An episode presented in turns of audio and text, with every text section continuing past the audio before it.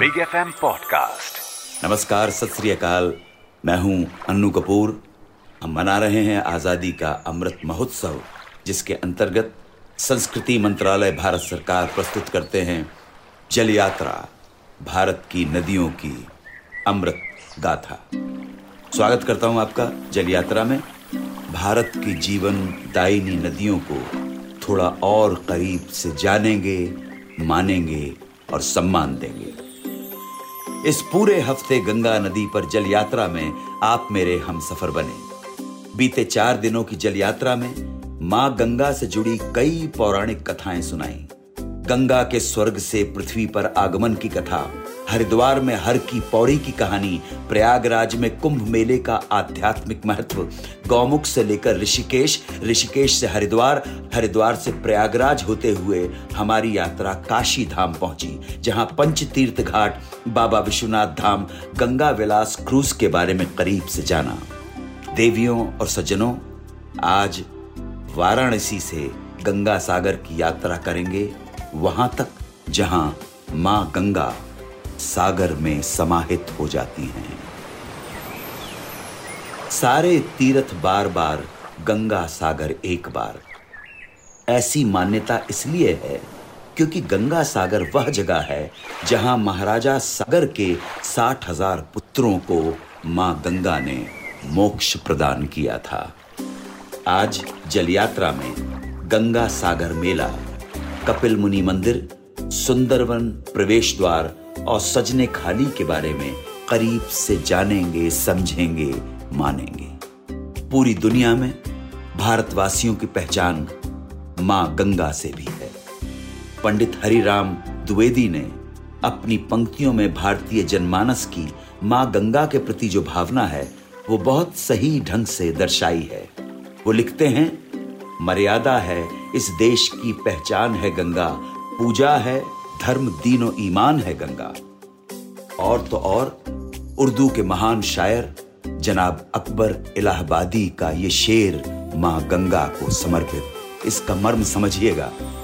आबे जमजम से कहा मैंने, मिला गंगा में क्यों? आबे जमजम से कहा मैंने, मिला गंगा में क्यों? क्यों तेरी तीनत में इतनी नातवानी आ गई? वो लगा कहने की हज़रत, आप देखें तो जरा वो लगा कहने की हज़रत, आप देखें तो जरा बंद था शीशी में, अब मुझमें रवानी आ गई। तो अगर ये कहा जाए कि गंगा भारतवर्ष की जीवन धारा है, हज़ारों वर्ष से तो गलत नहीं होगा। भारत की लगभग 40 करोड़ की आबादी गंगा पर निर्भर है। गंगा अपने जल से भारत भूमि को हर रूप से तरने का काम सहस्त्रों वर्षों से किए जा रही है। जल यात्रा के इस भाग में गंगा मेले के बारे में कुछ महत्वपूर्ण बातें बताने जा रहा हूँ। हिंदू धर्म में कुंभ स्नान के बाद अगर कोई दूसरा सबसे धार्मिक स्नान है तो वह है गंगा सागर स्नान।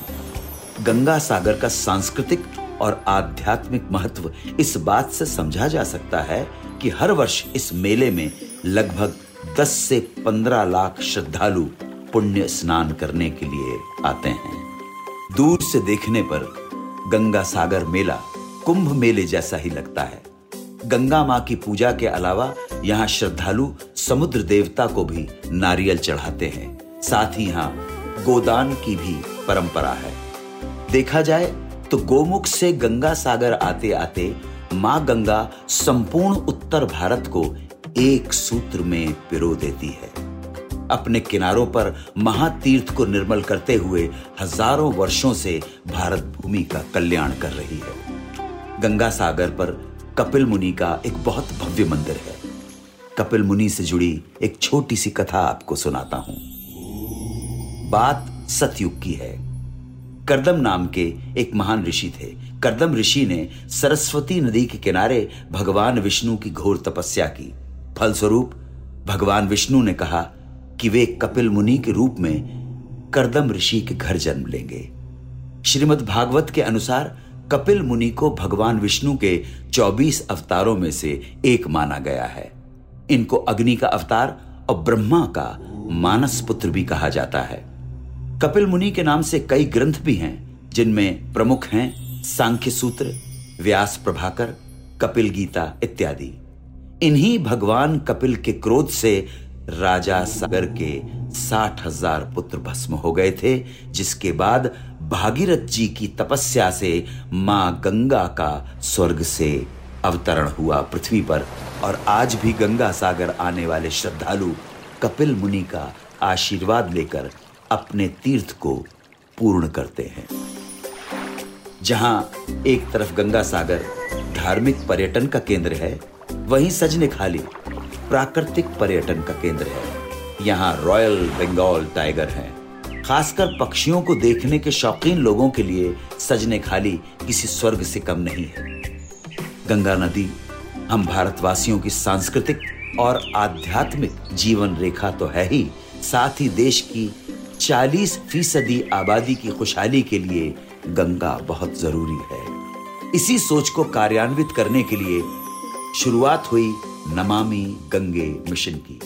आइए नमामि गंगे से जुड़ी कुछ विशेष जानकारी आपके साथ साझा करूँ। राष्ट्रीय गंगा नदी घाटी प्राधिकरण, एनजीआरबीए के ज़रिए गंगा नदी के संरक्षण एवं प्रभावशाली प्रदूषण निवारण के लिए नियमन व दीर्घकालिक आवश्यकताओं के साथ विकास कार्यों के लिए अधिदेशनाधीन किया गया है। राष्ट्रीय गंगा नदी घाटी प्राधिकरण, एनजीआरबीए की अध्यक्षता माननीय प्रधानमंत्री श्री नरेंद्र मोदी द्वारा की जाती है। इस पहल से नदी की सफ़ाई के लिए केंद्र व राज्य सरकारों के साझा प्रयासों को नया आकार मिला है। नमामि गंगे मिशन के तहत गंगा नदी की ऊपरी सतह की सफ़ाई से लेकर बहते हुए कचरे की समस्या को हल करने, ग्रामीण क्षेत्रों की सफ़ाई से लेकर ग्रामीण क्षेत्रों की नालियों से आते कचरे की समस्या को हल करना प्रमुख उद्देश्य है, ताकि गंगा निर्मल बनी रहे। नमामि गंगे में मध्यम अवधि की गतिविधियों के अंतर्गत नगर निगम और उद्योगों से आने वाले कचरे की समस्या को हल करने पर विशेष ध्यान है, जिसके तहत एमएलडी अतिरिक्त ट्रीटमेंट कैपेसिटी का निर्माण भी करवाया जा रहा है। इसके साथ ही रिवर फ्रंट के विकास और नवीनीकरण के लिए कई बड़े फैसले ले लिए गए हैं।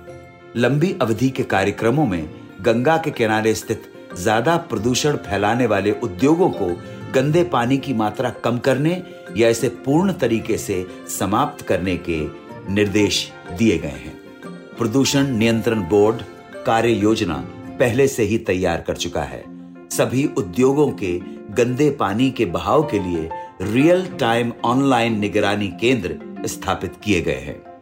नमामि गंगे योजना के तहत जैव विविधता संरक्षण और पानी की गुणवत्ता की निगरानी के लिए भी ठोस कदम उठाए जा रहे हैं। महत्वपूर्ण एवं प्रतिष्ठित प्रजातियों, जैसे गोल्डन महासील, डॉल्फिन, घड़ियाल, कछुए ऊद बिलाव आदि के संरक्षण के कार्यक्रम भी नमामि गंगे के अंतर्गत है।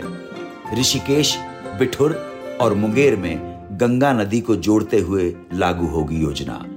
गंगा नदी से जुड़े प्रसिद्ध पर्यटन स्थलों का सुनियोजित ढंग से विकास होगा। जल मार्ग के माध्यम से नौका विहार वाटर स्पोर्ट्स को बढ़ावा दिया जाएगा। इसके साथ ही स्वदेश दर्शन योजना के अंतर्गत चार राज्य 24 ज़िले, बासठ जल मार्गों से जुड़ेंगे। गंगा नदी के प्रसिद्ध पर्यटन स्थल। तो देवियों, सज्जनों, इतना कुछ नमामि गंगे परियोजना के तहत सरकार द्वारा किया जा रहा है, जिसके लिए कोटि कोटि धन्यवाद। जल यात्रा का ये सफ़र जारी रहेगा।